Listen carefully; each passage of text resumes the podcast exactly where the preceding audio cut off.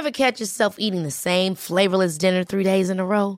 Dreaming of something better? Well, HelloFresh is your guilt-free dream come true, baby. It's me, Keke Palmer. Let's wake up those taste buds with hot, juicy pecan-crusted chicken or garlic butter shrimp scampi. Mm. Hello Fresh.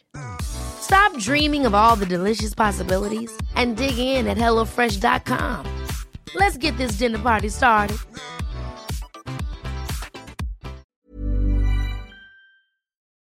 With two members abstaining from the vote and a member registering a no vote, the results of the voting show the gentleman from the first District of Taguig City, Pateros, the Honorable Alan Peter Compañero S.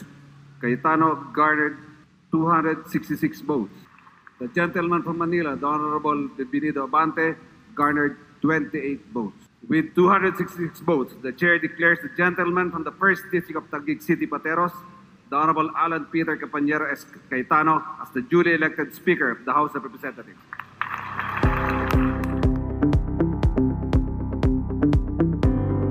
The eighteenth Congress has convened, and leading the lower chamber is the newly elected House Speaker, Taguig Representative Alan Peter Cayetano.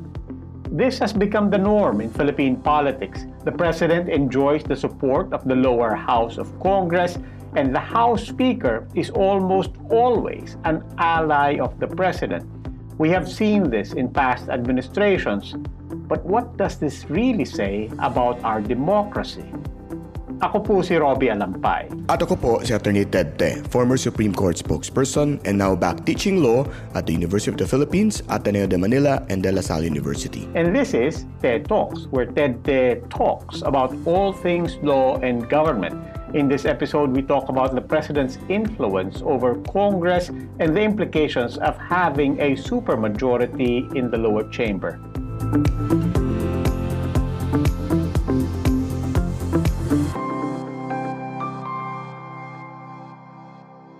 The House of Representatives, the House of the People, are partners with the Duterte administration. Lahat po na nasa legislative agenda, ubusin na natin at ipasa na natin.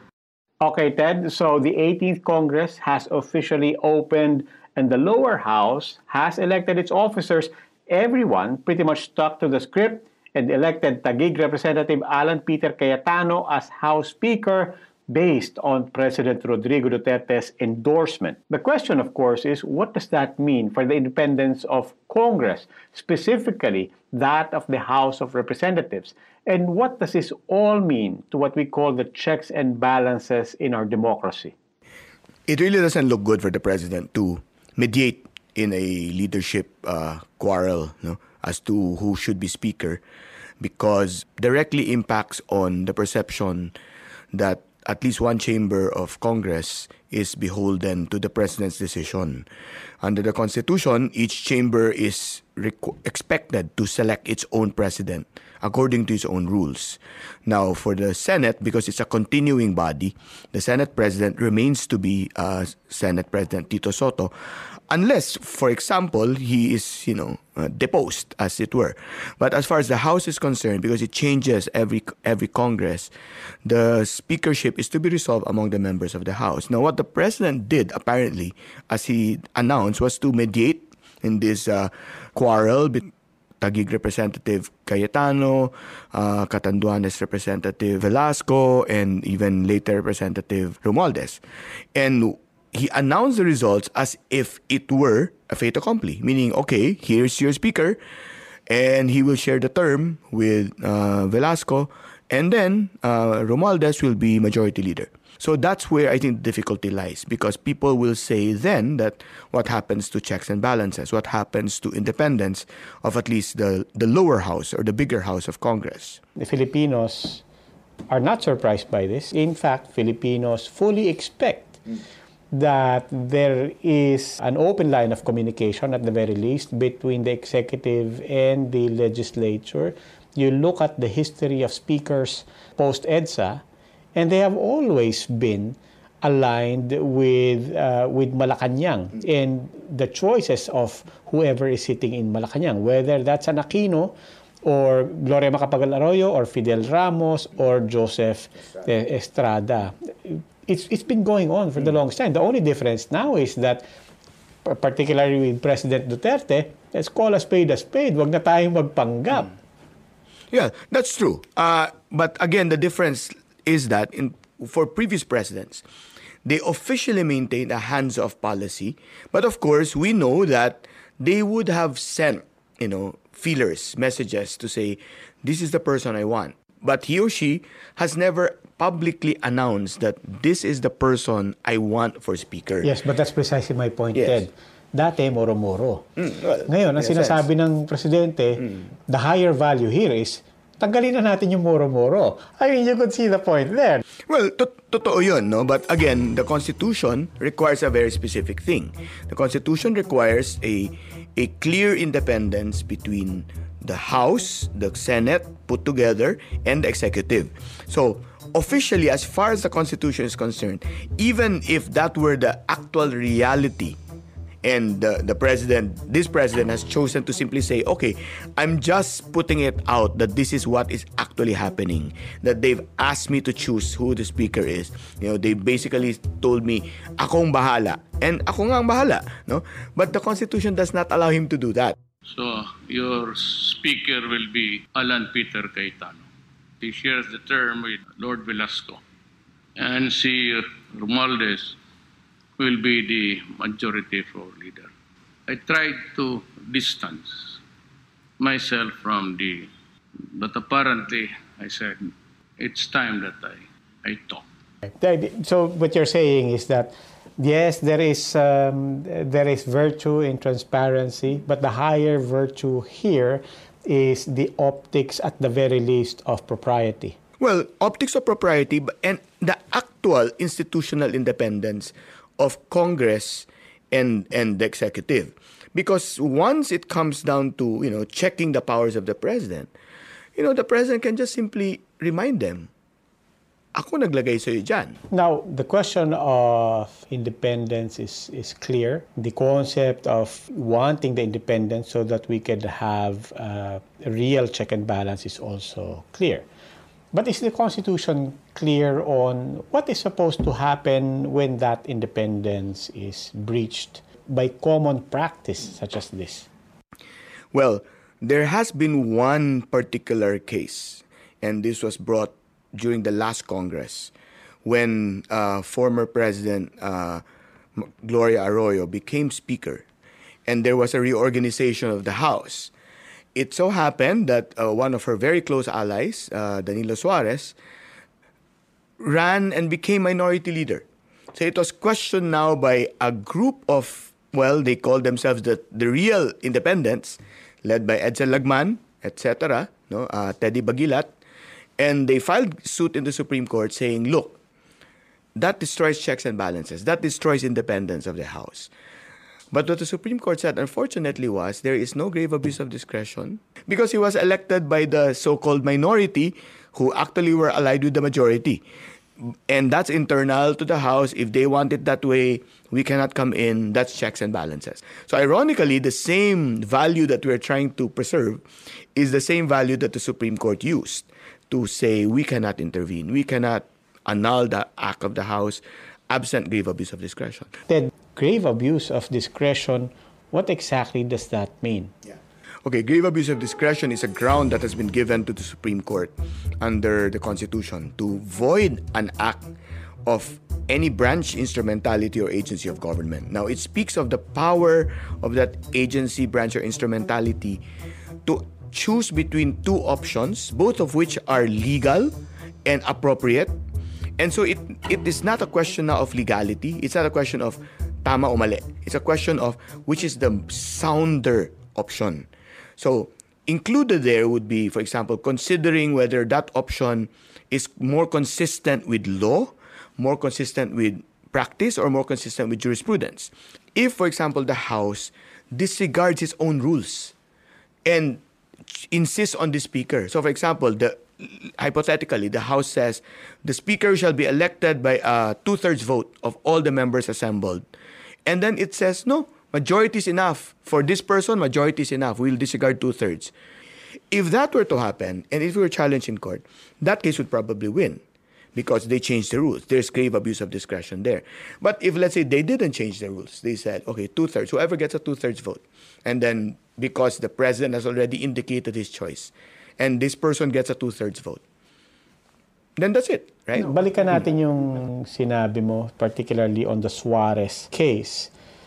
The Suarez case, as you pointed out, is relevant now, but it wasn't brought up on a question of the ultimate uh, leadership. It wasn't brought up in the context of the speakership. It was brought up specifically trying to define what's a minority. Because as dominoes of position fall, we will get to the question of, well, maybe there's still a chance for checks and balances if we look at the independence of the minority. First of all, what power does the minority leader have? Well, one, the minority leader, as with the majority leader, sits on all the committees automatically. So the minority leader can actually have an influence on how legislation is passed, because that minority leader can sit on a committee and can then vote if she or he so wishes. Second, the minority leader is able to lead interpolation of specific points of legislation. So if there is a real minority, then it, well, ensures that there is some voice, no, some contrary voice that can be raised if necessary, some dissent if necessary, to specific pieces of legislation which otherwise would just simply be passed without, you know, without so much as a, hey, what's going on here? That becomes important, for example, if a law is challenged. And it has happened many times wherein minority members of Senate and Congress have gone to court and their only standing is they voted against the bill. It has been allowed by the court. For example, oil deregulation. Oil deregulation, it was filed by Joker Arroyo in the Senate, Edsel Lagman in the House. Both of them objected to oil deregulation. The court allowed the, the two, senator and congressman, to appear to be recognized as petitioners because they had the interest, because they said, this law was railroaded, you know, we didn't we really have an opportunity to interpolate. So no guarantee that you will win, but if you're the officially minority leader, you actually have standing to, to trigger uh, a mechanism, yes. For example, to take this out of the House and take it to the Supreme Court. Yes, you can trigger that mechanism, you can put on record objections to the bill. Once the court, for example, decides to take on a case, if it goes into the deliberations, then, then they will see, for example, what are the objections raised to the law. If the court agrees with it, then the court can say, yes, why majority, why did you not consider this? What you're saying is there is power in the position of the minority, which brings us to the Suarez case, particularly because it brings up the question then of, wait a minute, how under our rules do we currently define who is in the minority and who can vote and who can run for the minority leadership? Well, in the Suarez case, they basically accepted the definition of the minority as those who oppose the majority in the House. So Danilo Suarez said, well, I'm part of the minority because I disagreed with, with uh, at that time, Speaker Alvarez. Okay, let's spell out the, yes. the, the irony in what he said. Exactly. Because he, was, he belonged to the party ali- aligned with the president and yes. the ruling party. The, with the ruling party at mm. the time. Yes, that is the case. And that is one of the strangest traditions that we have in our Congress, that automatically you become part of the minority even if you've aligned yourself with the majority party. So what that leads to, therefore, is a scenario where the speaker will be aligned with the administration. Mm-hmm. The majority leader, obviously, will be aligned the same way. Mm-hmm. And then even the minority leader is, in fact, still aligned with the majority. Yes, so it is a supermajority within a supermajority. But to be honest, here, the irony and the things that people cannot grasp also extend even to the supposed legitimate opposition. Because now, even the Liberal Party, headed and chaired by Vice President Leni mm. Robredo, their allies and their representatives in the House of Representatives have officially said, and they have said this consistently, we are part of the supermajority. Yes, that is that is something that is, you know, surreal. It is really almost unimaginable. But again, we had we had some precedent there, because in the first part of the of the Duterte administration, we had a member of the Liberal Party who was a deputy majority leader. And so once the, the Liberal Party, which should be the traditional opposition, you know, formally allies itself with the majority party, then it loses its essence as being the real opposition. So the question now would be, where is the real opposition now?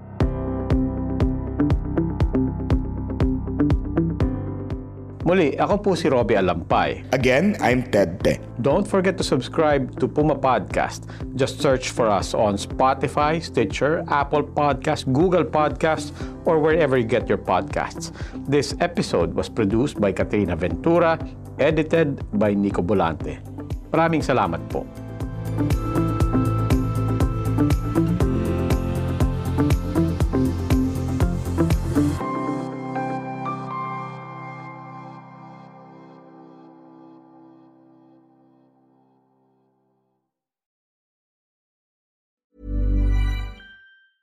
Ever catch yourself eating the same flavorless dinner three days in a row? Dreaming of something better?